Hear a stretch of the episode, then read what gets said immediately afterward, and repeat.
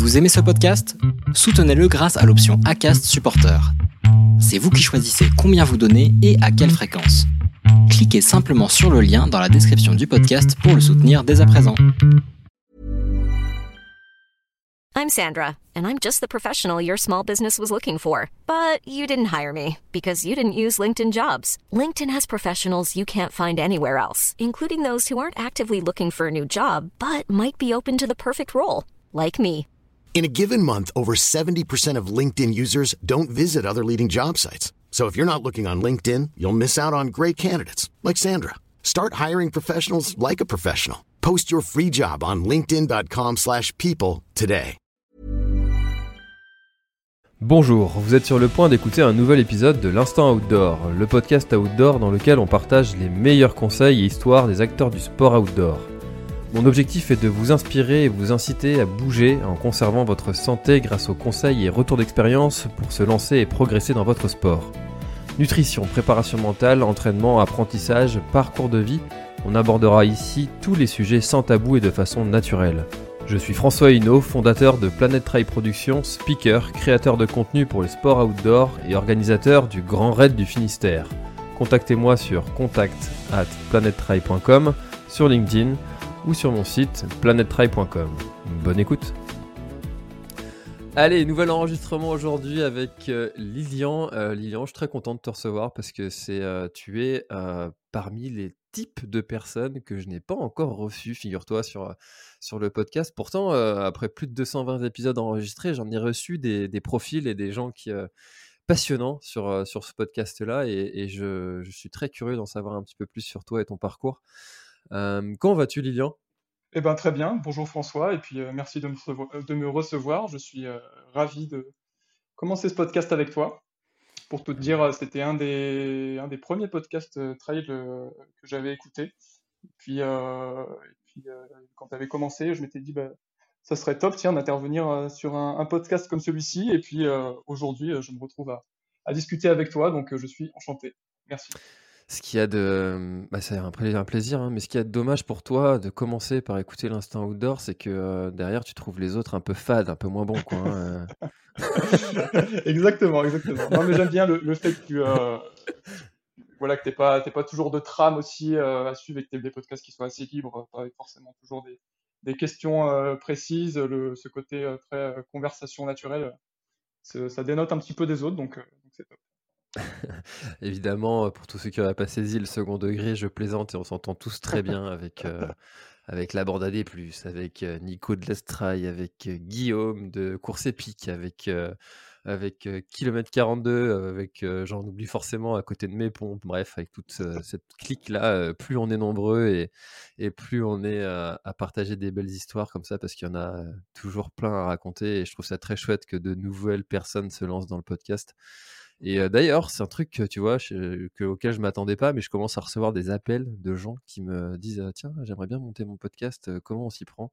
Et je Mm. réponds toujours avec grand plaisir. Donc euh, voilà, j'ai Ouais, passé l'autre jour une heure euh, au téléphone avec quelqu'un qui voulait lancer son podcast sur, euh, sur le trail. Donc s'il nous écoute, je le salue. Voilà. Euh, bon, bref, euh, trêve de, de plaisanterie et de, de- de promotion pour les autres. C'était clair. Euh, Lilian, est-ce que tu pourrais euh, te, te présenter, s'il te plaît? Oui, bah alors je, je m'appelle Lilian Gouliro, je suis euh, donc accompagnateur en montagne.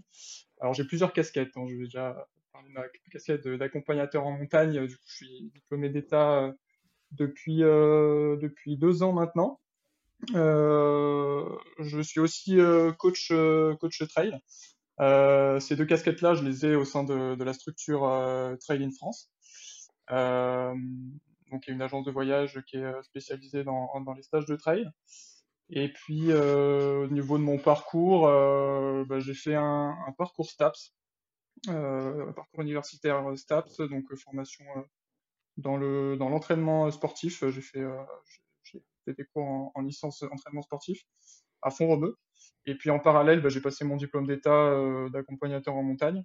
Et euh, ça m'a permis bah, de travailler dans un premier temps euh, en, saison hiver, raquette à neige, randonnée en été, etc. en bureau montagne à Font-Romeu. Et puis moi, ce que je voulais faire, c'était encadrer en trail.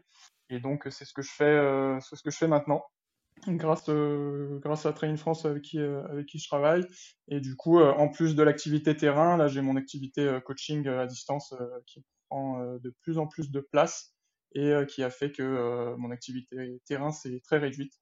mais, mais ça me va très bien, ça me, ça me plaît beaucoup. J'adore, j'adore ce que je fais. Et puis, comme, comme je dis souvent, quand j'étais en fin de, en fin de lycée, j'avais un, petit rêve qui était de, euh, d'être euh, trailer professionnel, on va dire. Euh, sais, comme, quand, tu, quand tu débutes un sport et que tu vois un peu les élites, tu te dis, oh, trop bien, j'aimerais bien vivre de ma passion.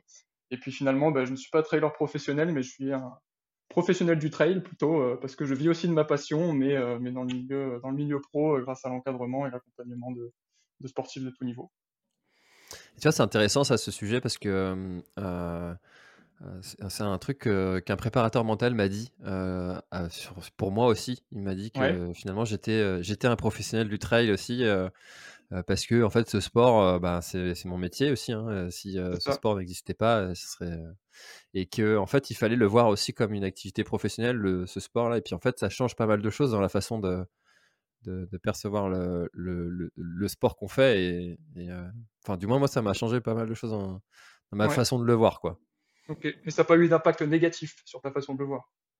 Non, du tout. Mais en fait, euh, euh, il faut en prendre conscience quand même, quoi. Parce mm. que, enfin, après, du coup, c'est quoi la barrière entre euh, la, passion, la vie perso, la vie pro Exactement. Quand tu as un métier passion, c'est c'est pas toujours simple de faire la, part des choses. Et puis, c'est important pourtant, quoi. Mm, bien sûr, exactement, clairement, clairement. Bah, c'est les questions que je me suis posées. et puis, c'est des choses aussi dont tu prends conscience quand tu commences à, à travailler euh, dans cette activité qui est un métier passion où finalement, quand tu, moi, quand j'étais dans la formation d'accompagnateur en montagne, je me rendais pas forcément compte de, de, ce côté-là, du fait que ma passion allait devenir mon métier et que peut-être que quand j'allais faire ma passion, et eh ben, j'allais avoir l'impression de travailler et que euh, j'allais avoir du mal à mettre ces barrières. maintenant, ça va mieux, mais c'est vrai que les premières années, tu es toujours un peu euh, entre les deux et tu sais pas, tu sais pas si tu travailles ou si tu, ou si tu t'entraînes pour toi, par exemple. Exactement, tu vois, comme je dis, euh, mon métier c'est de parler avec des gens. Enfin, c'est ça va quoi. Hein. Euh, et, et, en fait, euh, bon, c'est plus que ça quand même.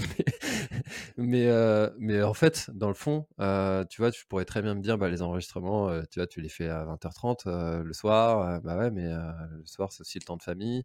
Toi, c'est pareil dans le coaching, tu vois, tu fais appel aussi à, tu vois, tu dois avoir des relations comme ça avec les gens que tu encadres c'est quoi le moment où tu peux échanger avec eux? C'est quand le moment où tu peux plus? Enfin, tu vois, c'est mmh, ces questions-là en fait qu'il faut, mmh. qu'il faut se mettre. clairement, clairement, clairement. Bah, surtout, surtout, surtout dans le coaching où tu as des, as des rapports quand même assez proches des athlètes, tu vois, parce que tu les as régulièrement au téléphone, tu les accompagnes, donc il faut toujours trouver la limite pour, pour rester à ta place aussi le coach et puis pas non plus devenir psychologue de l'athlète aussi parce que ça, ça, peut vite arriver. Je sais pas si toi de ton côté, euh, tu as un coach ou quelqu'un qui, t'accompagne, mais, euh, en tout cas, euh, c'est vrai que c'est toujours bien de séparer, de séparer le côté perso du, du, côté pro, parce que des fois, ben, ben dans, le cadre, ouais, dans le cadre professionnel, les, les, relations avec les athlètes, elles sont, elles sont différentes, et même s'il y en a avec qui je m'entends, je m'entends très bien, c'est toujours différent de, des amis. Mmh. Oui, bien sûr, c'est sûr que moi, tu, moi je, tu peux tisser comme ça des relations avec des gens qui t'ont un bon feeling, hein, ça c'est mmh. c'est ok. Mais alors, mais j'ai pas de coach. j'en ai eu un pendant un moment et, j'ai arrêté après une blessure et on n'a pas repris. mais non, non, je m'entraîne avec Run Motion Coach. D'accord. Puis du coup, j'adapte mon entraînement avec avec mon planning et puis, puis l'application. C'est coaché par des algorithmes. Ouais, bah ouais, ouais. mais tu vois, en fait, c'est un vrai sujet. Hein, tu vois, je, comme, comme je dis souvent sur le podcast, en fait, il n'y a pas une manière de, de, s'entraîner et, et, et, puis il y a des, des personnes qui ça va correspondre certains types d'entraînement parce que dans une certaine période de ta vie et mmh. peut-être qu'après tu auras besoin d'une autre méthode. Enfin, Clairement. Pas de règle quoi. Ah oui, clairement. De toute façon, il n'y a pas de règle ou il n'y a pas de, de, coach qui correspond à tout le monde, et heureusement d'ailleurs. Et euh, c'est pour ça que moi, je suis toujours, euh, je trouve qu'il faut rester toujours très humble euh, avec sa méthode de coaching. Et, puis, je pense que tu vois, quelqu'un qui te vend une méthode en disant que sa méthode fonctionne absolument avec tout le monde, c'est pas, pas totalement vrai. Parce que chacun est différent et qu'il y en a qui vont pas, pas tout le monde non plus recherche la même chose avec un, coaching.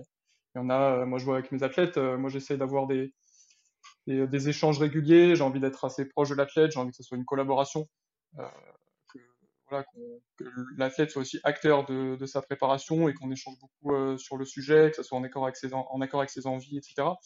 Et, et du coup, ben, tu vois, il y en a certains qui me disent non, non, mais j'ai pas besoin que tu m'appelles toutes les semaines, tu vois, même si c'est compté dans le contrat, on peut très bien s'appeler tous les mois, moi ça me conviendra très bien. Et, du coup, c'est pas forcément moi ce que j'ai envie de, faire. Par contre, je sais qu'il y a d'autres coachs qui préfèrent faire ça et pas forcément avoir des échanges trop réguliers avec leurs athlètes. Donc, je pense que actuellement le marché du, coaching il est quand même assez large et il y en a vraiment pour tout le monde. Donc, donc, c'est top. Et puis tu parlais de, de Motion par exemple qui font aussi quelque chose de totalement différent qui pour moi est pas eux ils appellent ça du coaching personnalisé alors ouais c'est personnalisé par par des algorithmes du coup je pense que c'est complètement différent de la personnalisation par un humain c'est sûr, c'est sûr. Et, enfin, moi, je l'ai toujours dit, hein, en fait, hein, ce, ce système-là, il est, il est bien si, si tu as déjà aussi quelques connaissances, si tu ne te prends pas non plus complètement au pied de la lettre ce qu'il te dit mmh. tu le fais absolument. Enfin, moi, je l'adapte un petit peu. Hein, bien sûr, mmh. bah, c'est le gros plus du coaching personnalisé, comme ça comme je, comme je fais, c'est que tu peux faire appel à un, coach humain qui peut adapter, euh, qui peut prendre aussi en considération euh, pas que ce que tu as réalisé physiquement, mais aussi tout ce qui, tout ce qui est, euh, tout ce qui se passe dans ta vie de tous les jours. parce que voilà, quand tu remplis ton entraînement sur des plateformes comme, comme Runmotion ou que tu réalises un plan que tu as trouvé sur Internet, tu vas pouvoir calculer et voir comment évolue ta charge liée à l'entraînement mais ta charge liée au travail ou le fait que euh, ta copine t'a largué ou que euh, tu es complètement sous l'eau dû à plein de plein d'autres choses, euh, bah ça ça c'est pas c'est pas quantifié et finalement il y a que le rapport humain qui peut le voir. D'où l'importance aussi je trouve d'avoir des échanges réguliers avec son coach et, et quand tu as un échange une fois tous les mois ou tous les deux mois avec un humain, c'est c'est là que des fois je trouve tu peux tu peux rater des choses parce que en un mois quelqu'un peut, peut, être complètement en surentraînement et et, toi, je peux ne pas t'en rendre compte quand tu, tu restes sur une relation complètement à distance ou avec simplement quelques messages écrits. En tout cas, moi, c'est ma, façon de voir le coaching. Bah, enfin, tu vois, le, côté euh, contact humain, euh, euh, voilà, ça c'est vraiment, voilà, ça y est, on part dans l'esprit du podcast où on dévie complet. en fait, je, je sais sur un autre point si tu veux. Je sais ce que je vais dire, je sais ce que je vais dire et je me dis, ça y est, ça part. et en fait, tu vois, avant le, le Covid et tout, moi j'avais une conviction, mais tellement puissante, forte, je, ça la soutenais mordicus devant tous mes amis, ma famille, que que les réunions physiques, ça allait disparaître, que le digital allait remplacer complètement le, le, contact humain, etc. Et en fait, mais je me suis planté, mais d'une force. En mmh. fait, rien, rien, je suis convaincu maintenant que rien ne remplacera les échanges humains et, et ce, ces relations que tu peux tirer avec les, avec les gens que, que tu vois en vrai. Mmh. Tu vois, tu, remplaceras jamais en fait une réunion Zoom versus une bonne bière à, consommer avec modération, échanger après un, un trail, quoi. Tu vois? oui, clairement. Clairement, clairement. Ça, remplacera. Ah c'est sûr, c'est sûr, Et tant mieux. Bien sûr, bien sûr, on a besoin de ça. On a besoin. Voilà, donc euh, ça c'était ma petite, euh, ma petite confiance. Alors, tu vois, je, je dis que je prépare pas les, les échanges, mais par contre, j'aime bien aller euh, googliser les, les gens quand, pendant les échanges. Et du coup, j'ai tapé forcément ton prénom, ton nom sur, sur Google et j'ai vu que tu étais originaire de Corse. Oui. quel est le lien que tu entretiens avec la Corse maintenant? Tu, tu vas toujours là-bas? T'es, Bien sûr, ouais, ouais, bah, j'ai toujours, euh, j'ai toute, euh, toute ma famille qui est là-bas. J'ai mes, mes parents euh, qui travaillent encore, là, qui sont enseignants, enseignants en collège à l'Île-Rousse, exactement, là où, là où je suis né. Moi, je suis né à Bastia, donc, et puis j'ai, j'ai grandi, j'ai grandi à l'Île-Rousse, et puis je suis parti à 18 ans pour les études, où j'ai rejoint Font-Romeu, comme je disais tout à l'heure, pour aller en STAPS. Et puis après, j'y suis, j'y suis revenu un petit peu, et puis j'y reviens encore toujours régulièrement, je dirais entre 3 et 4 fois dans l'année, par coup de une semaine à 15 jours. Donc ouais, j'ai toujours j'ai toujours beaucoup d'attaches là-bas et puis ça reste l'endroit où, j'ai grandi donc donc j'ai quand même quand même des liens forts avec le lieu. tu vois, je dis souvent quand je pars courir et que je sors du bateau et puis que je fais ma première sortie pour à pied, je, ressens toutes les, les, petites odeurs aussi qui sont qui sont différentes et que que tu retrouves pas quand tu cours en nature sur le continent.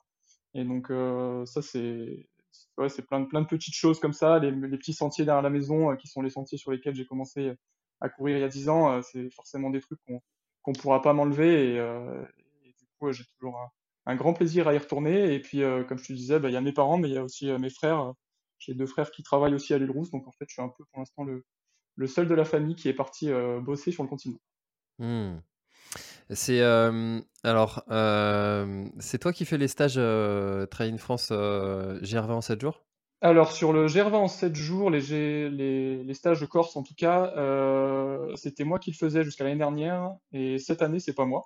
on est avec un, encadrant local parce que pour moi, c'était compliqué, là, du coup, en habitant sur le continent, de, de me déplacer pour, encadrer, pour encadrer les stages, etc. et du coup, c'est pas moi, c'est pas moi qui le fais. Mais par contre, il est, euh, c'est un stage qui fonctionne euh, très bien et puis il est encore euh, en vente cette année. On va le faire au mois de juin, au mois de juin 2023. Et on le refera normalement les années suivantes. Ça, c'est, tu vois, je l'ai fait deux fois le GR20, une fois en 5, une fois en 3 jours. Et euh, j'étais, j'étais, j'aimais beaucoup croiser justement ces, ces groupes parce que tu avais des gens qui venaient avec le côté euh, bah, j'ai pas trop à, préparer, à organiser. tu viens un peu serein avec quelqu'un qui était sûr que tu vas pas te perdre, tu vois? Mmh, et, le côté un peu sécurité aussi. Et, et puis en fait, avec ça faisait des petits groupes comme ça qui se connaissaient pas au départ et puis qui partageaient un, un, truc hyper fort ensemble en fait à, mmh. à l'arrivée. Et tu le sentais en fait quand tu croisais ces groupes-là, qu'il y mmh. avait quelque chose qui se créait entre eux, quoi. Clairement, clairement, et surtout sur les stages de 7 jours. Tu vois, le, le GR20, je l'ai encadré l'année dernière et c'est vrai qu'au bout de 7 jours, euh, tu, crées des, liens forts avec les personnes. Et puis euh, nous, généralement, on reste après en contact. Et puis on a des clients aussi qui reviennent, qui reviennent sur deux stages. Donc c'est vraiment top que ce soit pour eux, mais aussi pour l'encadrant. En plus de ça, nous on, est sur des petits groupes.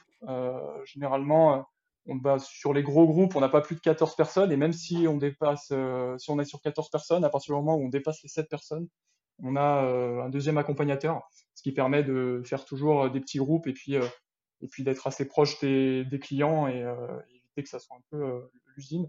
Donc, c'est donc c'est top, généralement ils, apprécient. Et, puis tu, parlais des, des durées de stage, tu vois, sur le, Là, tu parles d'un stage de 7 jours, mais même des fois sur des stages de, de 2 jours, parce que nous, on organise des stages de 2 à, à 4 jours. Euh, même sur des stages de 2 jours, finalement, euh, les gens, ils, ça suffit presque pour qu'ils coupent totalement et puis qu'ils aient l'impression d'être partis euh, pendant, pendant plus d'une semaine. donc, donc c'est top aussi. Euh, puis ça me permet de parler un peu des, des formats de stage parce que là, tu parles du GR20 qui est un des stages les plus longs qu'on propose. Euh, on n'en a pas énormément qui font une semaine. Nous, c'est principalement des stages de, de, de 2 à 4 jours.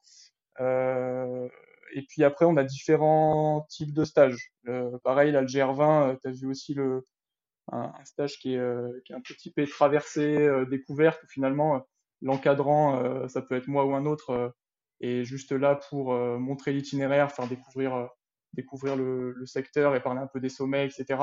Mais on est quand même assez pressé par le temps parce qu'on a des étapes à respecter, on est en itinérance, du coup, il y a une logistique qui transporte les bagages et euh, qui permet que on puisse faire les étapes avec simplement nos petits, nos petits camelbacks et puis euh, notre alimentation de la journée. Donc ça, c'est quand même le gros, gros plus sur les itinérances. Ouais, c'est ça, c'est le luxe, exactement.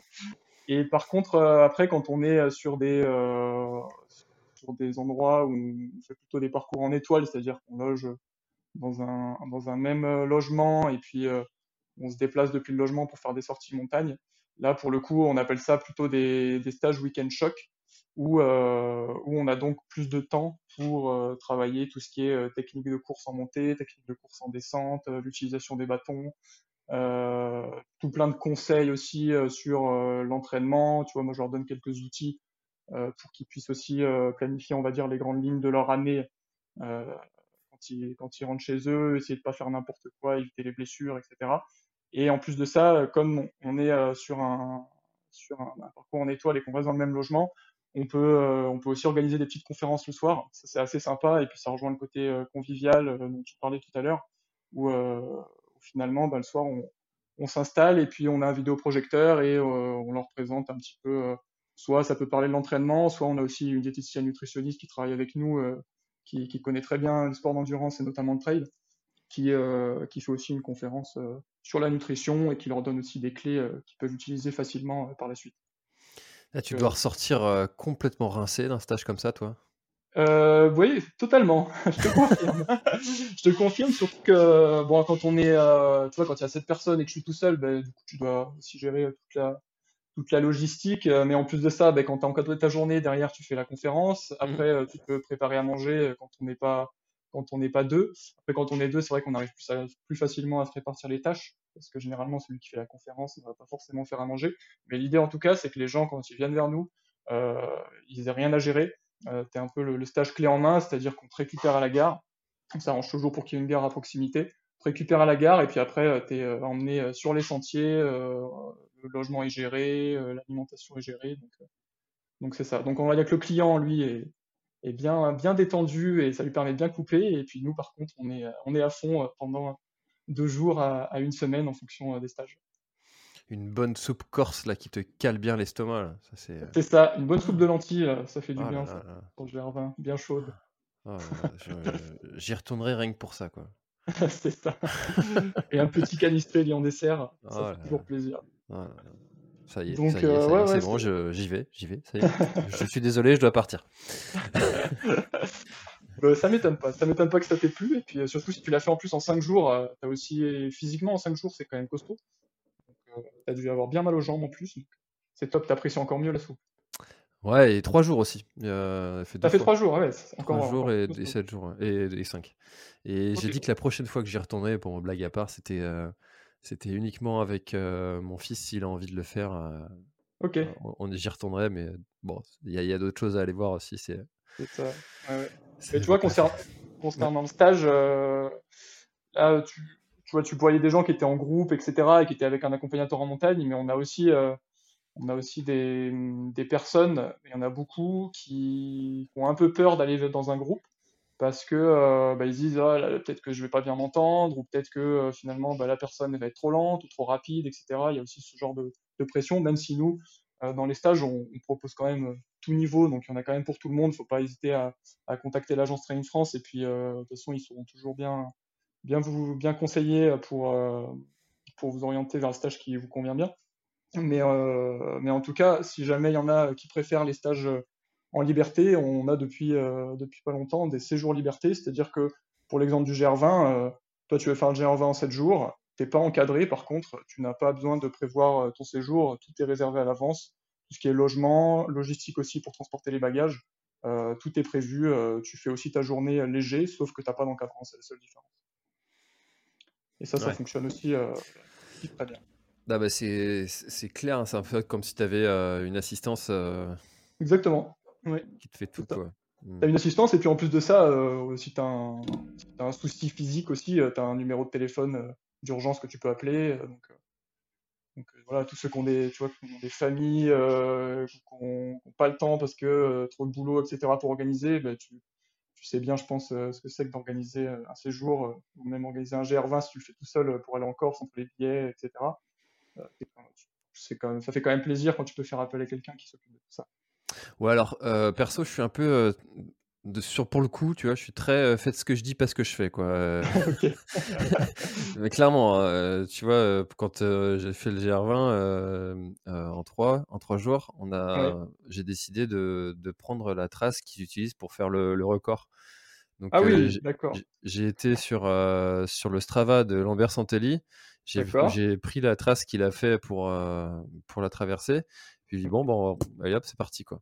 Vous êtes passé par le ciel de la solitude, etc. Exactement. Exactement. Et ça a été euh, l'une des plus grandes frayeurs de ma vie, quoi. Mmh.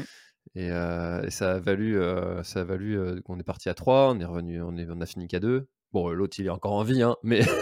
ah ouais, quand même. En fait, oui, t'as eu un, T'as eu un GR20 compliqué. Ouais, ouais, non, non, ça a été une période, un truc assez, assez chaud, quoi. Euh, Vraiment, vraiment, vraiment. Bah, typiquement, euh, si tu avais pris un encadrant, du coup, un accompagnateur en montagne spécialiste, peut-être que tu n'aurais pas eu ces problèmes. Mais c'est clair, mais c'est clair, c'est clair. Non, mais, non, mais bon, voilà, je, je, dis toujours aux gens de faire attention, blablabla, mais bon, c'est pas du tout ce que je fais pour moi. Hein. ouais, voilà, hein, non, mais enfin, le plus mal chaussé. Euh, c'est ça. Mais bon, j'aime bien aussi des fois ce côté, tu te perds. Je crois qu'au final, j'aime ça, en fait. tu vois, ce mmh. côté. parce que, tu vois, à chaque fois que je pars comme ça sur un truc, je finis par me perdre à un moment.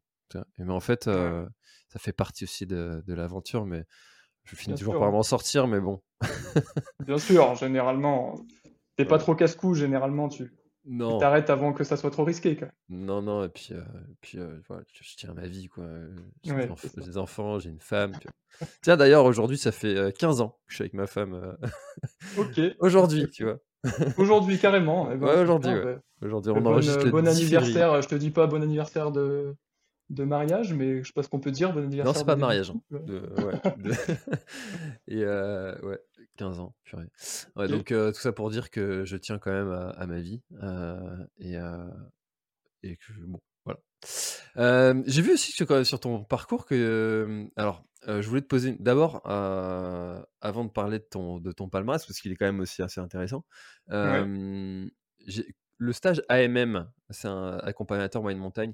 J'ai entendu que c'était un stage qui était quand même assez chaud à passer, qu'il y avait pas mal de gens qui, qui veulent le passer, mais peu d'élus, surtout sur le, le, passage course d'orientation.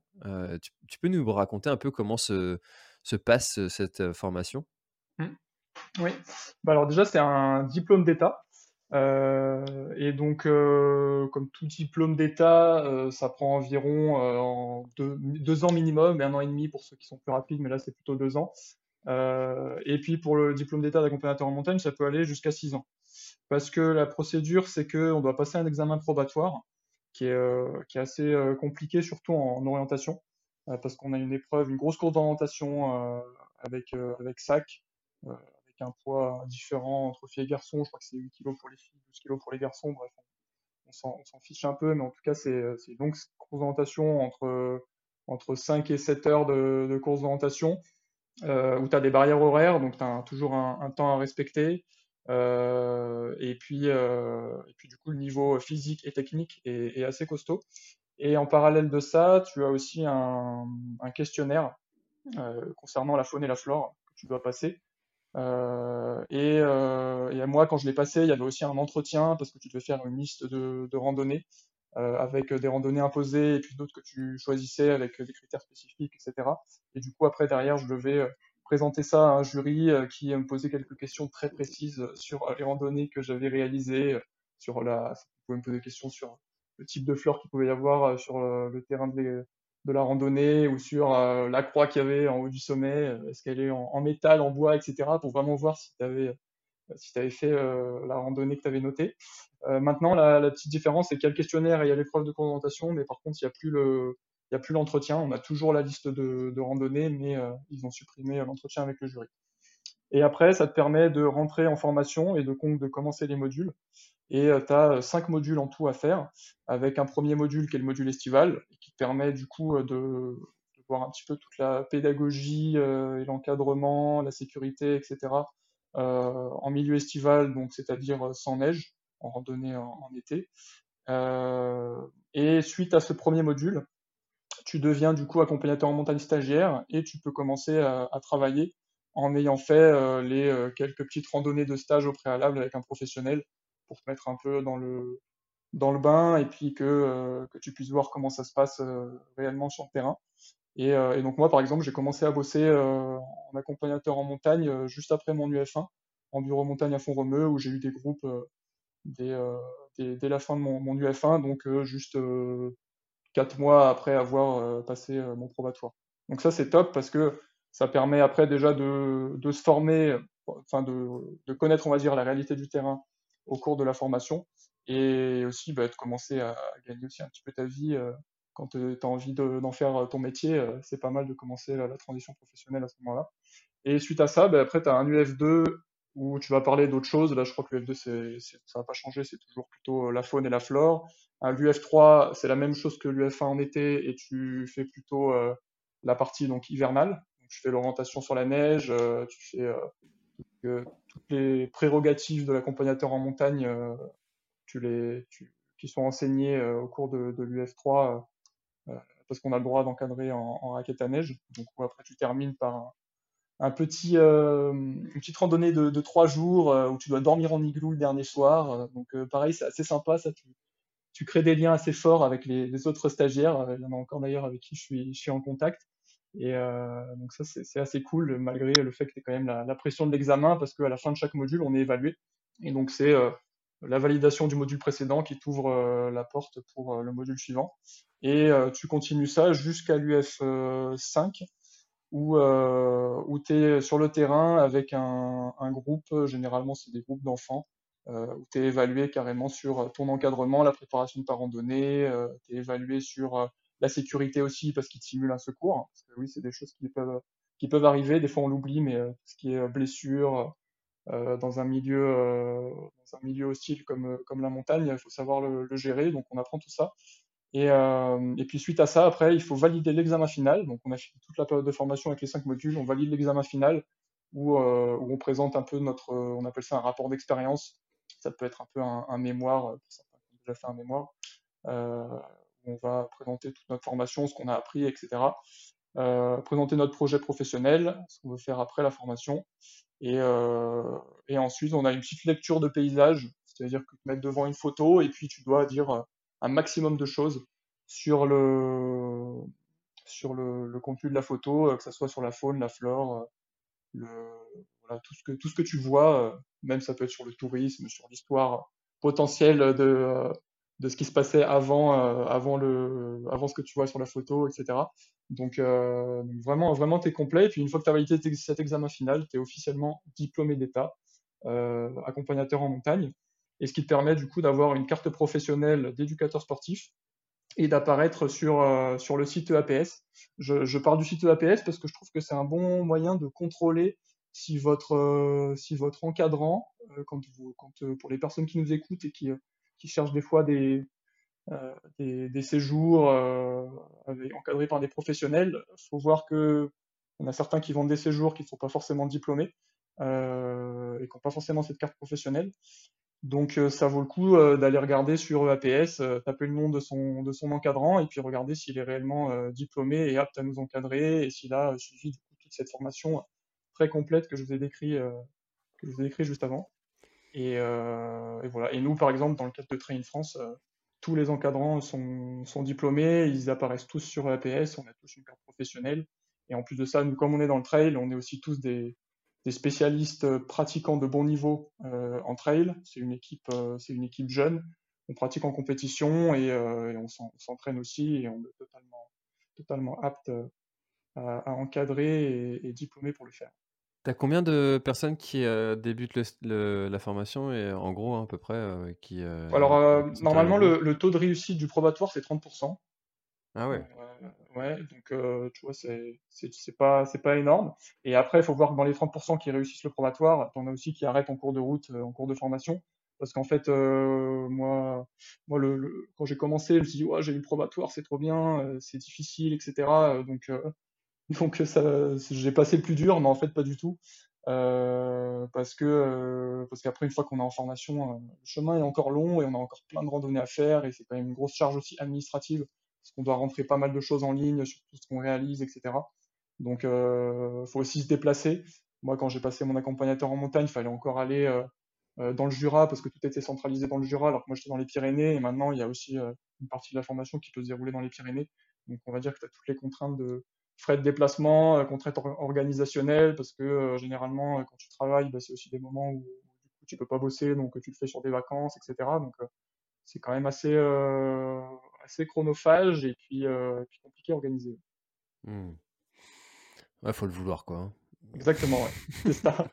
C'est ça. Et puis concernant le trail, là, la belle évolution qu'il y a eu, c'est qu'avec le développement du trail, euh, avant, avec le brevet d'État, euh, tu étais plutôt encadrant en, randonnée, en tout cas dans la formation, tu n'avais pas de module trail. Et maintenant, depuis qu'il est passé en diplôme d'État, comme tous les brevets d'État sont passés diplôme d'État, on est aussi entraîneur de trail, c'est-à-dire que tu as un, module dans les UL dont je te parlais tout à l'heure, il y a un module qui est basé sur le trail où tu fais une semaine où tu vas parler un peu de l'entraînement, etc.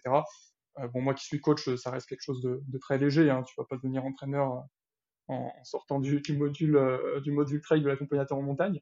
Mais en tout cas, tu as quand même, as quand même des, des, petites bases pour pas faire n'importe quoi avec des clients, même quelqu'un qui n'a jamais fait de trail. tu vois, à une époque où j'avais passé un, diplôme de, préparation mentale, comme ça, j'accompagnais quelques, quelques personnes, et puis au passage, bah, forcément, tu donnes aussi des conseils sur le trail, et puis je m'étais dit, je vais, je vais passer une formation, et, quand je m'étais renseigné justement sur les formations qui existent pour, pour, pour être entraîneur, je crois que c'est la, la, formation la plus cohérente en fait qui existe sur le marché, parce que enfin, et la plus en rapport temps, mmh. temps passé. Enfin, tu vois, parce que en fait, un BPGEPS, tu as passé un BPGEPS activité pour tous, ça, ça n'a pas de sens en fait. mais tu peux entraîner avec ça, mais c'est pas spécifique. C'est ça, en fait, enfin, c'est ça, c'est ça qui est pas cohérent, quoi. C'est que tu peux avoir quelqu'un qui, qui a des vraies connaissances en entraînement, mais tu passes un BPGEPS activité pour tous et qui t'apprend rien en fait sur le trail et qui a le droit d'entraîner, mais vers quelqu'un qui a des vraies connaissances solides et qui n'a pas ce BPGEPS, ben, il n'a pas le droit. Enfin bref. Mmh du coup, l'AMM, je trouve que c'est le, le, stage le, peut-être le plus cohérent qui existe sur le marché pour l'instant, non? Bien sûr, bah, je pense, en tout cas dans l'encadrement du trail, c'est, le mieux. Il n'y a, pas, a pas mieux pour encadrer du trail et il n'y il a pas plus diplômé et plus spécialiste que l'accompagnateur en montagne. Après, il faut faire attention qu'on parle d'encadrement contre rémunération. Parce que euh, y en a qui vont dire euh, ouais, moi je peux encadrer euh, dans mon club, etc. Oui, oui, avec un brevet fédéral, on peut aussi encadrer, mais pas contre rémunération. Il est interdit d'encadrer du trail et de monter à 2500 mètres d'altitude avec un brevet fédéral contre rémunération. Tout le monde peut le faire dans son club, mais l'avantage de l'accompagnateur en montagne, c'est qu'on n'a pas de limite d'altitude, alors qu'il tu peux avoir des, brevets fédéraux, par exemple, initiateurs de randonnée ou, autres diplômes qu'on peut entendre comme ça, euh, qui peuvent être limités, comme tes BPGEPS aussi par exemple, euh, tu es limité en altitude. Normalement, tu peux pas aller sur tous les terrains, à toutes les altitudes, etc. Et pareil, euh, nous, des fois, quand on est amené à traverser des neigés, par exemple, en, été, ça peut arriver quand on est en montagne, euh, ben, on est diplômé pour le faire, on a la possibilité de le faire. Si jamais il y a un problème sur le névé, on sera couvert. Par contre, quelqu'un qui n'a pas le diplôme d'accompagnateur en montagne et du coup qui n'a pas les prérogatives pour encadrer sur la neige, s'il y a un souci, euh, eh ben, même s'il gère bien le problème, il ne sera pas couvert par l'assurance. Hmm. Plein de petites choses des fois qu'on oublie. Ce qui est bien, c'est qu'en Bretagne, là, pour le coup, euh, là, nous, on est assez tranquille sur ce sujet. exactement, exactement. C'est pour ça qu'on organise des stages en Bretagne aussi. Je ne sais pas si tu as vu, euh, si, si, un peu sur le site, mais dans les Côtes d'Armor, je crois, c'est ça? Exactement, ouais, c'est ça, c'est ça. Donc on est un peu partout. Bah, tu vois, sur les nombres de stages, nous, on a 70 dates, euh, un peu plus de 70 dates sur l'année. Euh, donc, euh, donc on, tu vois, on est un peu sur tous les massifs, donc ce qui fait que on est, on est diplômé, on est spécialiste de, de, la montagne, on peut encadrer partout, mais, mais on fait aussi des stages, notamment en avant-saison, là à partir du mois de mars, où on va dans le, dans le Languedoc par exemple, pour, pour, profiter un petit peu de, la chaleur d'avant-été et puis de, fin d'hiver, pour tous ceux qui en ont marre du froid et de la neige.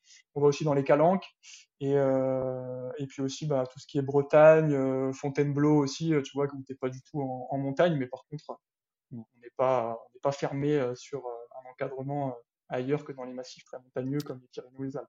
Bon, alors ça apparaît sur la carte, effectivement, mais par contre, des stages dans toute la France, il n'y a pas la catégorie Bretagne, donc il va falloir vite corriger ça. Ah, ah, ils ont donné la catégorie. Fais bien de le dire, hein, en écoutant le podcast, ils vont, ils vont l'ajouter. non, non, non, ouais, parce qu'en. S'il y a, si y a une date, tu vois, en Bretagne, ça. ouais. non, mais c'est le gars peu chauvin qui. Euh... On va rajouter la Bretagne et puis c'est tout.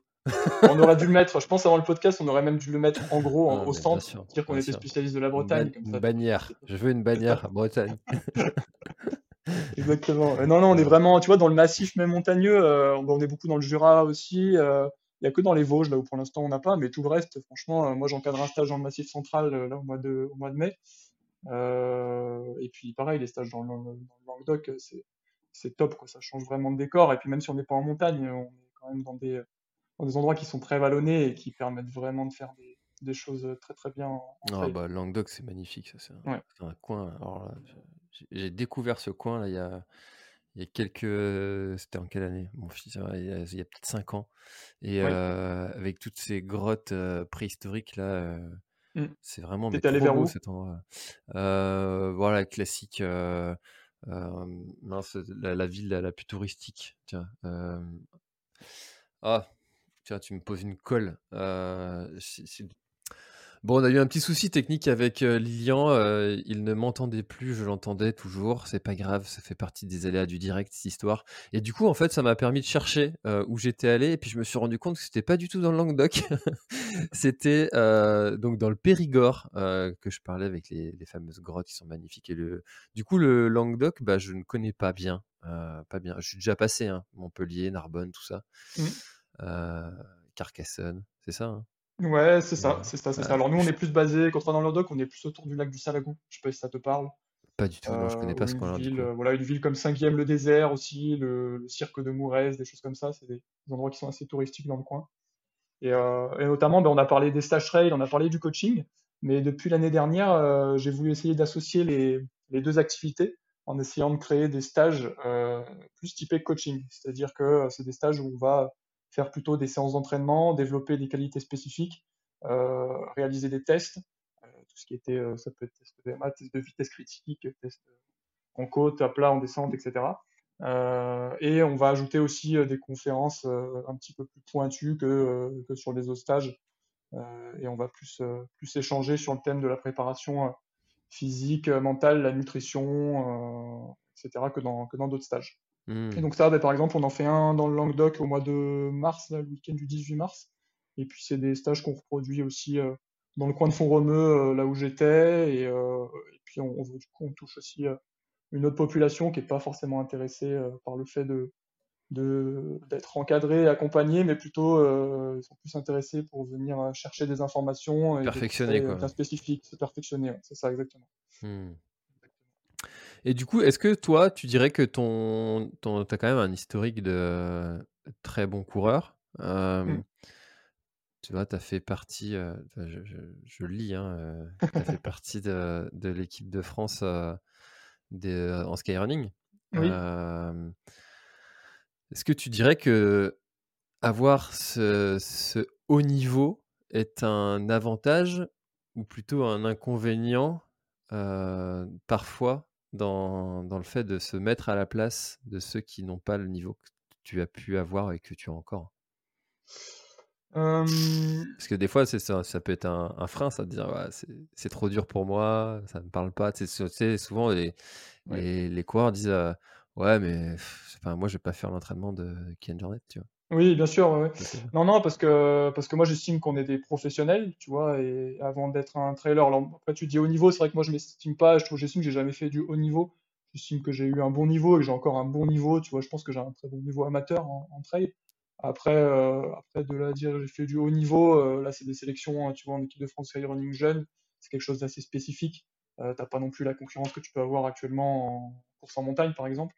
Euh, donc euh, c'est très bien, hein, je sous-estime pas ce que, ce que je fais et mes performances, mais, mais voilà, il faut quand même voir que je suis pas, j'estime pas être sportif de haut niveau actuellement en tout cas, mais plutôt être un coureur qui s'entraîne, qui s'investit à l'entraînement et qui a, un, qui a, un, très bon niveau euh, sur, voilà, sur des, courses, sur des courses régionales sans, sans, problème. Mais, mais après, du coup, est-ce que ça, ça, ça gêne? Je trouve pas, parce que J'estime que c'est aussi la, qualité du professionnel, c'est savoir s'adapter à son public. Et, euh, finalement, euh, c'est aussi ce qu'on apprend euh, dans la formation d'accompagnateur en montagne. Et, moi, je, quand je voir quand je suis sur le terrain, je cours pas pour moi, mais je cours pour les clients.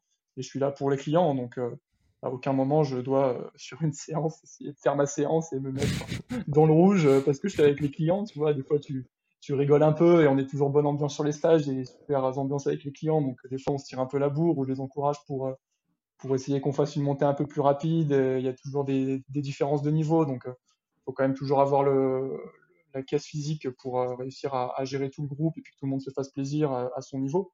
Mais, mais c'est vrai que non, je vois plutôt ça comme un avantage pour gérer le groupe parce que du coup, j'ai pas à me soucier du physique, je sais que, que je vais tenir et j'ai juste euh, le côté sécurité, technique et théorique à gérer euh, que, plutôt que comme un inconvénient. Après, bien sûr, c'est si t'as le, le coach qui tire la langue derrière euh, ça, exactement. Ça, passe un peu mal. Ça Ouais. passe un peu mal, même si euh, là, nous, comme on fait des stages pour tous les niveaux, euh, tu vois, des fois, on a des, on appelle ça des niveaux experts, mais tu vois, on a une échelle de niveau sur un- de 1 sur 4 à 4 sur 4. Et euh, sur des niveaux 4 sur 4 qui sont, bah, par exemple, le GR20 ou d'autres grosses traversées, on a quand même des fois des trailers de bon niveau qui viennent. Et, euh, et tu peux, je sors d'un stage, je, je sens que j'ai fait un bon entraînement, euh, que je me suis, je me suis mis quand même dedans, mais, mais t'es jamais quand même à tirer la langue avec euh, l'athlète, euh, le, le client qui est euh, au sommet pendant que toi, tu es encore au pied de la montée et tu lui as dit de t'attendre en haut, quoi. Ça, ça, ça arrive jamais, il vaut mieux pas que ça arrive, quand même. Mmh. Ça, ça la fout très mal. Et donc, non, non, je pense qu'on est là pour s'adapter et c'est justement pour ça que je fais ce métier, tu vois, c'est, on est vraiment dans l'accompagnement et j'estime que quelqu'un qui est là pour faire son entraînement et qui, qui est pas là pour ses clients, on parlait tout à l'heure de, de différencier euh, la passion du professionnel, et bien clairement, euh, quand je fais ma passion, je m'entraîne tout seul à mes allures et je me fais, je me fais plaisir et j'ai pas pas la pression d'accompagner quelqu'un. Euh, et puis, par contre, quand je fais mon métier, je fais la même activité, mais par contre, mentalement, je suis pas le même. Hmm. Alors, euh, justement, sur, euh, sur le podcast, il y a, il y a, j'ai un partenaire qui s'appelle NAC. euh, Oui. et en fait, euh, chaque fois, je leur envoie des, les invités que, Mm. que je reçois sur le podcast. C'est, euh, ils ont une question NAC à chaque fois. Et euh, alors, euh, d'ailleurs, euh, tu vois, là, je suis sur leur site. À chaque fois que je pose la question NAC, je vais faire un tour sur leur site et puis je, je présente un produit qui, que j'ai envie. Et là, c'est le, les, tu vois, le truc qui me fait envie, là, c'est les, les gaufres. Je sais pas si tu as déjà goûté leur, Oui. leur gaufre. Ouais, ouais. Ah, J'ai déjà Ah là goûté là. leur gaufre. ouais. Bah, j'étais en- on était au salon des Templiers là, au mois de, au mois d'octobre. là. On avait un stand avec Train France. Et euh, eux, ils avaient aussi un stand. Et du coup, j'ai goûté leurs petits échantillons de gaufres. Hmm. C'est très bon. Bon. Mais j'étais déjà fan des gaufres, tu sais, que tu achètes en supermarché, les gaufres au miel. Ouais. J'adorais. Et puis, c'est vrai que là, ils ont fait quelque chose euh, à l'unité que tu peux emporter euh, en sortie, euh, qui est vraiment sympa. Faudrait que je goûte celle. euh, j'ai goûté que les les vanilles là, mais les chocolats là, ça, ça me Mm. fait bien envie là. Bon bref, euh, ça y est, je, ça y est, j'ai envie de manger. Ça y est, Tu salives. Euh, Et du coup, la question qu'ils avaient pour toi, c'est est-ce que tu as une anecdote, un truc qui s'est passé pendant un stage, tu vois, euh, le petit, euh, la Ouais. petite, euh, la petite histoire que t'aimes bien raconter euh, euh, à Noël à la famille. Tiens, il m'est arrivé ça, j'aurais pensé vivre ça, tu vois? Un petit truc comme ça? Bah, l'anecdote, bah alors moi, l'année dernière, tu vois, je t'ai dit, on a 70 stages, donc ça fait quand même beaucoup de dates, beaucoup d'heures d'encadrement, et donc beaucoup de possibilités qu'il se passe quelque chose de, de grave, ou en tout cas qu'il y ait quelque chose à gérer, un accident, on va dire. Et, et ça n'était encore jamais arrivé jusqu'à l'année dernière. Manque de bol, c'est tombé sur moi, parce que le premier accident euh, et le premier héliportage, hélitroyage, pardon, de, de Train France euh, s'est passé sur un de mes stages à Font-Romeu au mois de mai l'année dernière.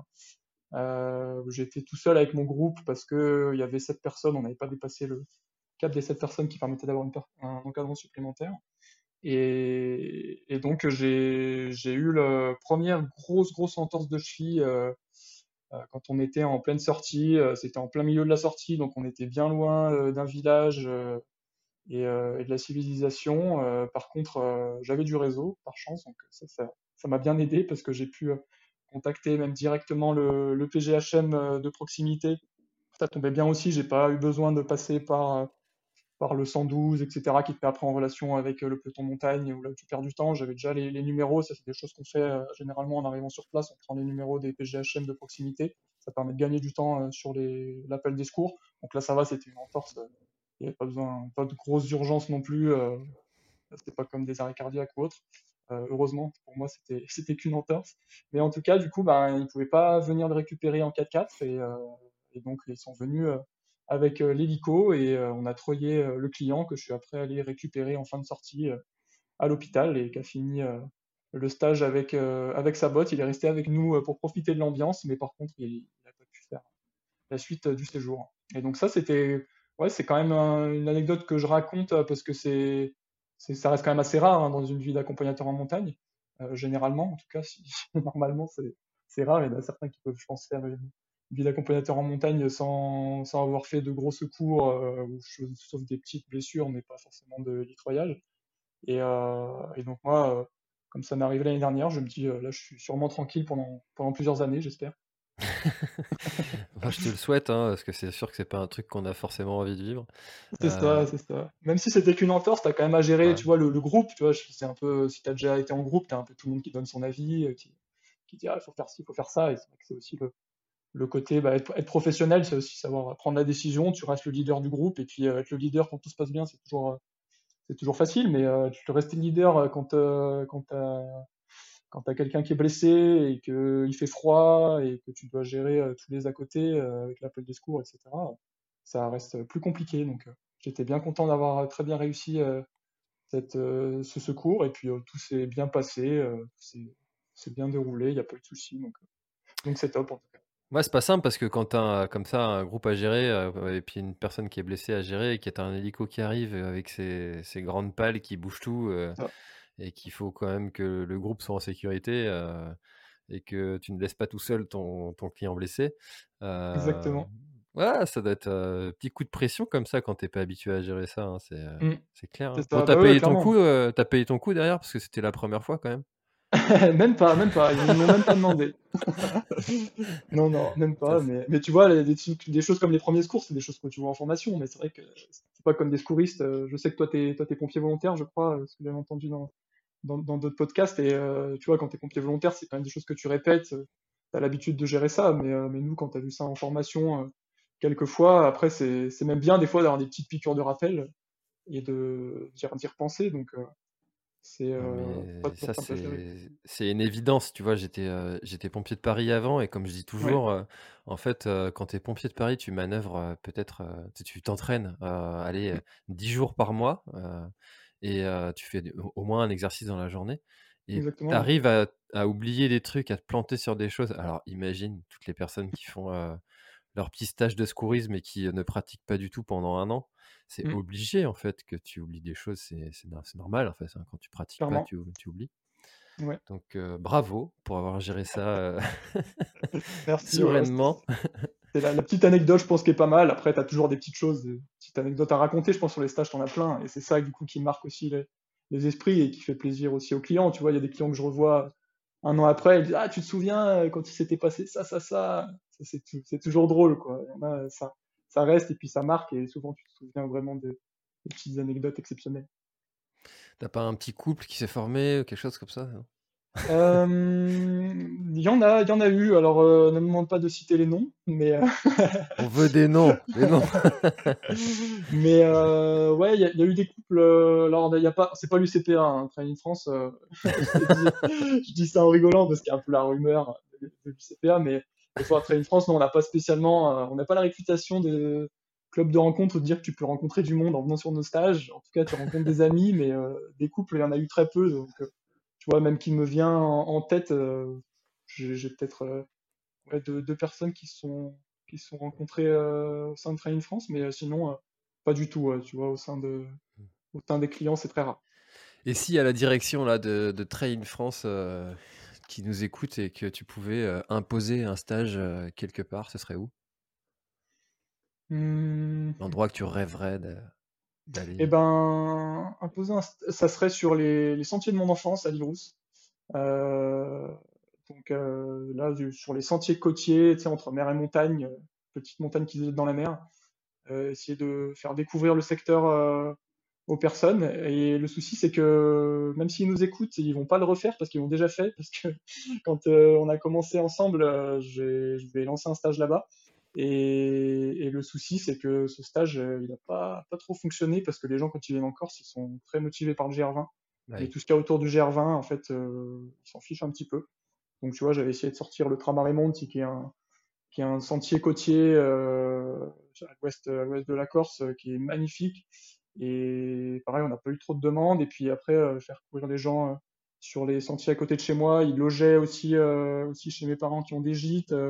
c'était tout, tout était prévu, encadré, etc. dans, un super décor. Et finalement, ça n'a pas fonctionné parce que les gens voulaient pas organiser le voyage pour, pour aller faire un petit stage en bord de mer. Ils se disent que s'ils font le voyage, c'est pour aller sur le GR20.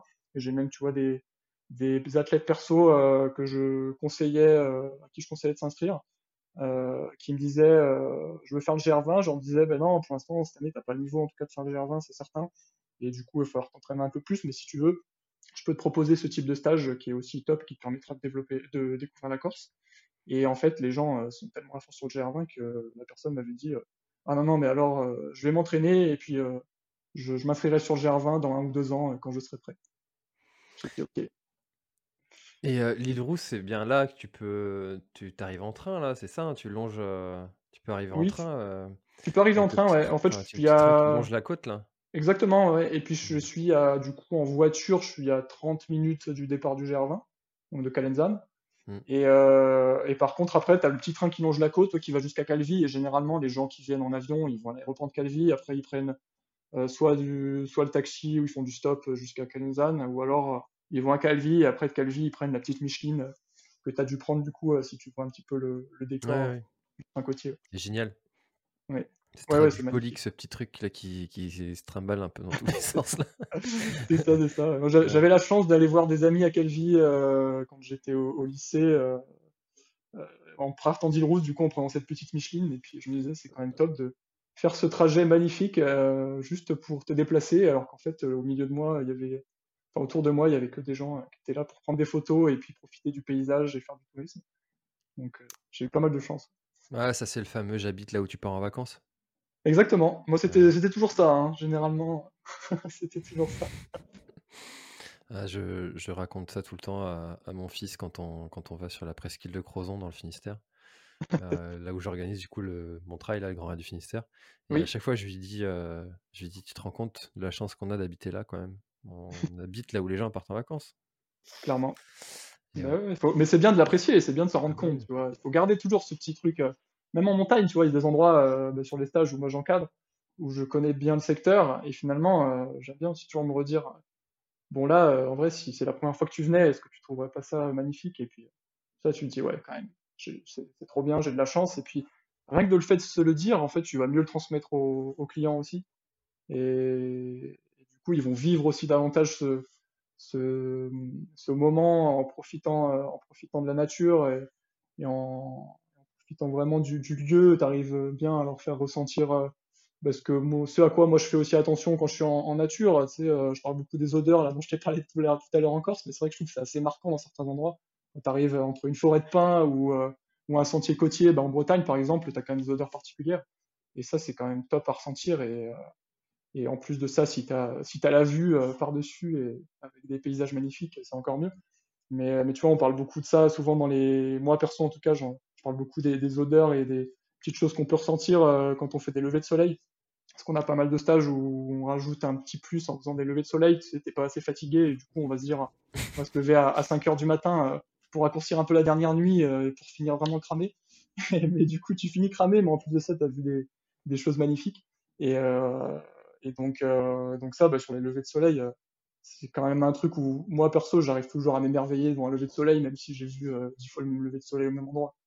C'est vraiment quelque chose qui, qui se passe en montagne où c'est le début d'une journée, quoi. C'est c'est quelque chose qui, qui commence et c'est plein d'énergie.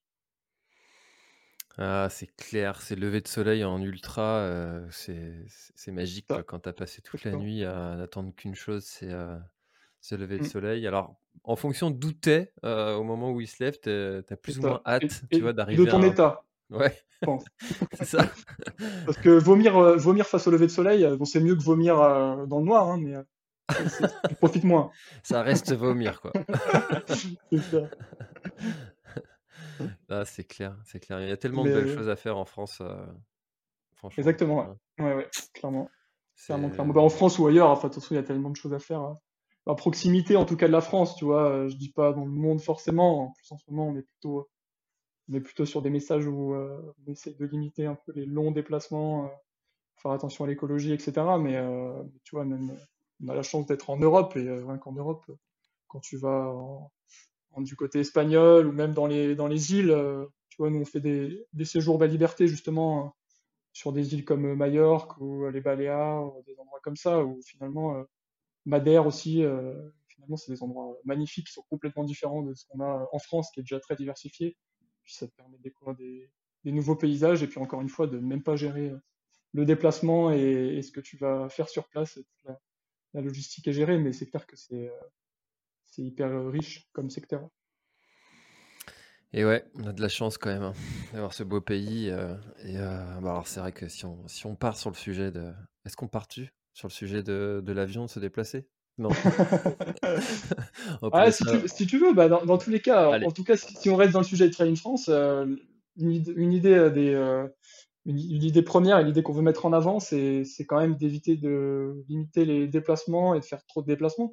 Et, euh, et c'est pour ça qu'à la base, c'est Train in France et l'idée, c'est que ça soit des stages euh, faits en France. Après, là, on, s'éloigne un petit peu de temps en temps, mais on reste quand même sur des, sur des pays frontaliers. Tu vois, quand on va dans les Dolomites, on parle de la France, l'idée, c'est que sur les stages encadrés, il y a toujours un départ de France.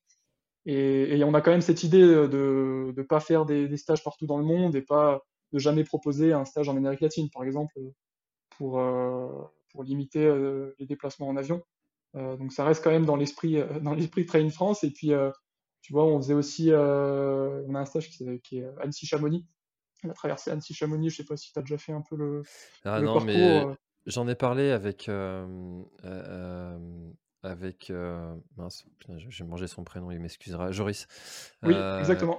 et, et en fait, je veux faire ça, mais Ouais. sur les créneaux que vous proposez, j'étais pas dispo.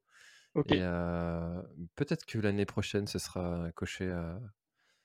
C'était pas raisonnable en fait de rajouter ça dans mon, dans mon agenda de cette année. Donc peut-être Ouais. que pour l'année prochaine, euh, on va s'organiser ça. Ok, bon, bah, trop bien. Bon, tu Ouais. vois, mais généralement sur les stages de ce type-là, c'est toujours, euh, tu pars d'une gare. euh, pareil pour les traversées de la Chartreuse qu'on fait aussi. C'est des endroits où en fait on fait Grenoble-Chambéry et puis les gens ils arrivent à la gare de Grenoble, ils repartent de la gare de Chambéry, ils sont venus de Paris. Donc en fait, finalement, l'impact carbone est assez faible sur, sur ce genre de stage. Et Ouais. c'est pour ça qu'on s'arrange toujours pour euh, être à proximité des gares. Et avant de créer un stage, on se dit bon, euh, les gens, on va leur conseiller quoi comme trajet? Est-ce qu'il y a une gare à proximité? Est-ce qu'on peut aller les chercher? Euh, aussi, euh, pour les, les, les retrouver à la gare, c'est quand même quelque chose auquel on réfléchit. Donc, euh, je pense que c'est important, euh, c'est important actuellement pour, euh, pour tout le monde et notamment nous qui encourageons les gens à, à venir sur nos stages, à essayer de les encourager à faire quand même quelque chose qui, qui aura un impact un peu moindre sur, euh, sur l'environnement. En tout cas, euh, je pense qu'on fait, on fait ce qu'on peut. Après, euh, un impact zéro, ça sera pour le moment impossible, sauf si on reste chez nous et qu'on fait rien du tout. Mais, euh, mais en tout cas, on peut le limiter, c'est sûr. C'est exactement ça, en fait, mon point de vue sur ce sujet-là. Je crois que beaucoup de trailers un peu s'auto-flagellent avec euh, ce Mm. sujet. Et, euh, et, tu vois, moi le premier, hein, sur le Grand du Finistère, je me suis, je je vais commencer à, tu vois, à psychoter sur euh, tout ce que je pouvais mettre en place pour euh, que ce soit euh, un événement plus, le plus zéro que impact possible. Mm. Et, et en fait, au bout d'un moment, en fait, tu te dis, mais si je pousse le truc, le truc le plus zéro impact, c'est de ne rien organiser, quoi. Exactement. C'est ce que je dis toujours sur la production. Tu vois, il y a des, là, en ce moment, il y a le gros courant du, on, on crée, on crée écolo. Mais pour moi, à partir du moment où tu crées quelque chose, déjà, t'es plus écolo. Parce que même si tu, même si tu fais quelque chose avec euh, telle matière écologique, euh, et que tu l'as fait de telle ou telle manière, ben, si tu veux être le plus écolo, ne crée pas et puis euh, reprends ton vieux t-shirt et tu seras écolo. Oui, c'est ce qu'il dit. euh, alors, euh, putain, j'ai du mal avec les prénoms aujourd'hui et les noms là. Euh, celui qui a les cheveux longs, euh, l'écolo euh, hardcore, euh, qui est, euh, qui est, qui Ah, euh, ah purée, euh, Aurélien Barraud. Aurélien Barraud. J'avais, Oui. j'avais Barraud, j'avais plus rien. Ouais, ouais. Eh ben, merci. Euh, il dit euh, euh, construire un centre commercial dans une zone verte, même si Mm. le centre commercial est, est écolo, ça reste construire un, mettre du béton sur une zone qui était verte avant, quoi. Exactement, exactement. ouais. Mais c'est quand même le grand courant euh, dans le trail actuellement. Mais toi, tu dois voir sur les organisations de courses, tu vois, même toutes les dotations, les lots, etc. Souvent, on va dire, ah, je vais te donner, je vais te donner mon, mon Eco Cup. Alors, il y a Eco dedans, mais ça reste quand même une production, tu vois. Oui. C'est des choses comme Oui. ça. Voilà, après, après, chacun fait son, chacun fait son, fait son business aussi, hein, mais euh, Et puis chacun fait ce qu'il peut, comme tu as dit tout à l'heure. Exactement. Chacun fait ce qu'il peut avec, euh, avec ses, ses- ses envies, ses moyens. C'est, euh, t'as, t'as un impact à un moment, peut-être un peu moins à un autre. euh. Mm. Bon, voilà. Bon, bref, on pourrait en parler pendant longtemps de ce sujet. Je... C'est ça. J'aime bien, moi, ce, ce petit sujet. Ouais, ouais, bah, c'est intéressant, et puis ça nous concerne tous, et puis c'est notre avenir, donc euh, c'est important d'en prendre conscience et de faire, et déjà de, de- déjà de faire ce qu'on peut, parce que c'est pas, je pense que c'est pas non plus, actuellement, c'est pas encore le cas de tout le monde. de dire je fais ce que je peux. C'est ça, exactement, exactement. Trop bien. Bah écoute, est-ce que il y a quelque chose dont on n'a pas parlé? Si, quelque chose quand même que j'ai pas dit et que j'ai pas présenté parce qu'on a parlé beaucoup des stages Train France et peut-être que vous, chers auditeurs, ça vous a donné envie d'aller d'aller en faire un. en tout cas, mmh. moi, ça me donne envie parce que tu vois, j'ai jamais fait de stage, jamais fait de, stage. Et pourtant. et pourquoi t'as jamais fait de stage? Est-ce que tu sais? Pourquoi? Budget clairement. budget, budget, je veux plutôt ça. Et puis, puis j'aime bien aussi organiser, tu vois? Le côté, le côté des fois, des fois j'aime bien me laisser porter. Tu vois, là, je vais faire la traversée du Jura bientôt mmh. avec un avec un copain. Et c'est lui qui gère tout, parce qu'il habite là-bas, tout. Enfin, il connaît bien le coin.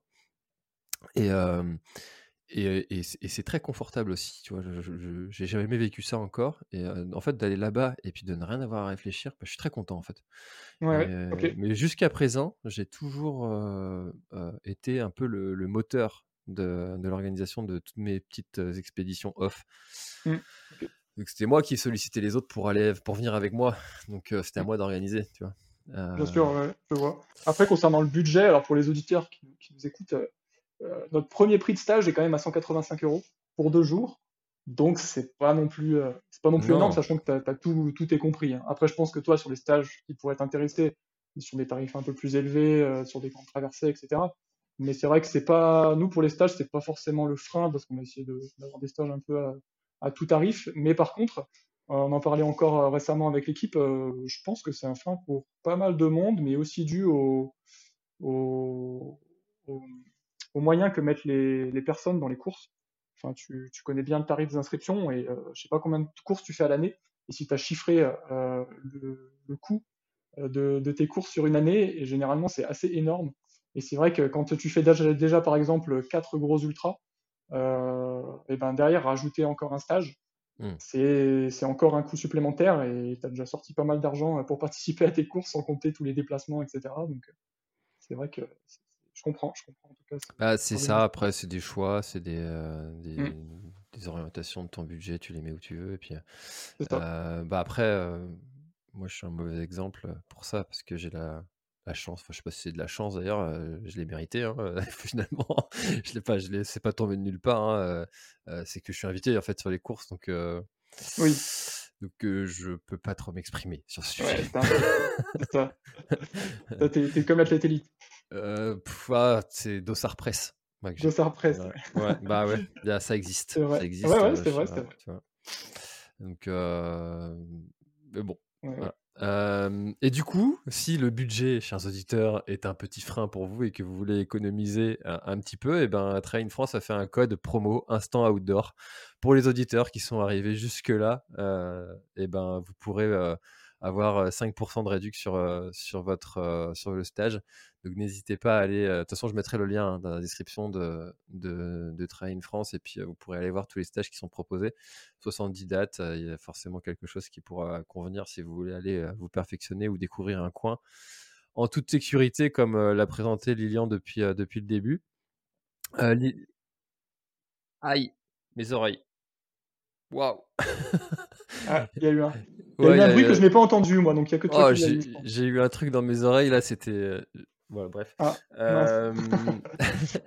euh Pardon, bah, écoute, euh... des, des, auditeurs sûrement aussi. Oh, ça, je le couperai, ça.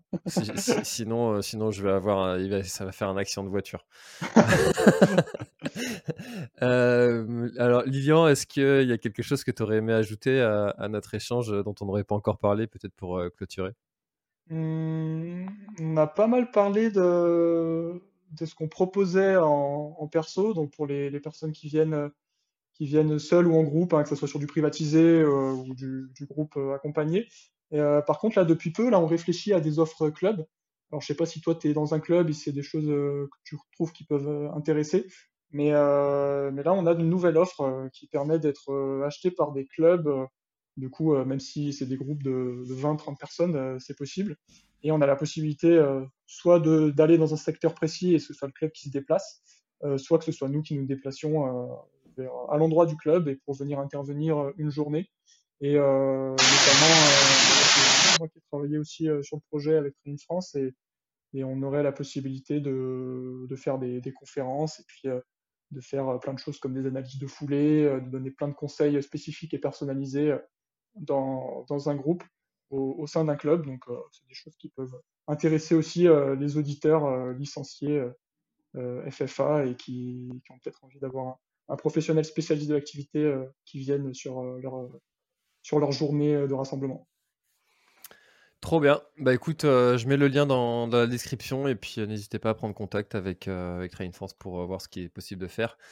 Merci beaucoup Lilian pour, pour ton temps et puis cette belle présentation de, de, votre activité. C'est quelque chose que j'avais encore jamais fait sur le podcast, donc ce serait cool.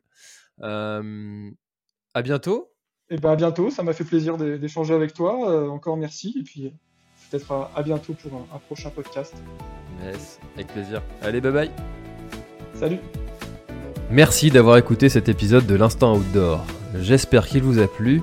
Si c'est le cas, et même si ce n'est pas le cas, abonnez-vous pour ne rater aucun épisode.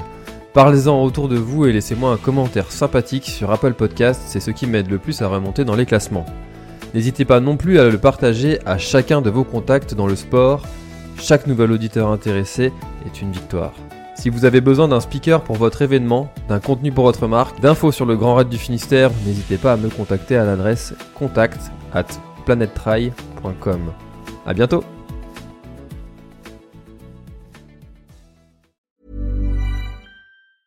Planning for your next trip? Elevate your travel style with Quince. Quince has all the jet-setting essentials you'll want for your next getaway, like European linen, premium luggage options, buttery soft Italian leather bags, and so much more and is all priced at 50 to 80% less than similar brands. Plus, Quince only works with factories that use safe and ethical manufacturing practices. Pack your bags with high-quality essentials you'll be wearing for vacations to come with Quince. Go to quince.com/pack for free shipping and 365-day returns. Voilà, l'épisode est terminé, j'espère qu'il t'a plu. Je t'invite à aller checker NAC, comme je t'en ai parlé au tout début de l'épisode, avec le code PlanetTrail, P-L-A-N-E-T-E-T-R-A-I-L. Tu auras moins 15% sur ta commande. Et moi, je te souhaite un très, très, très, très, très bon footing, très bon trajet. Bref, ce que tu es en train de faire, je te le souhaite un très bon. Allez, à bientôt dans un prochain épisode. Bye bye.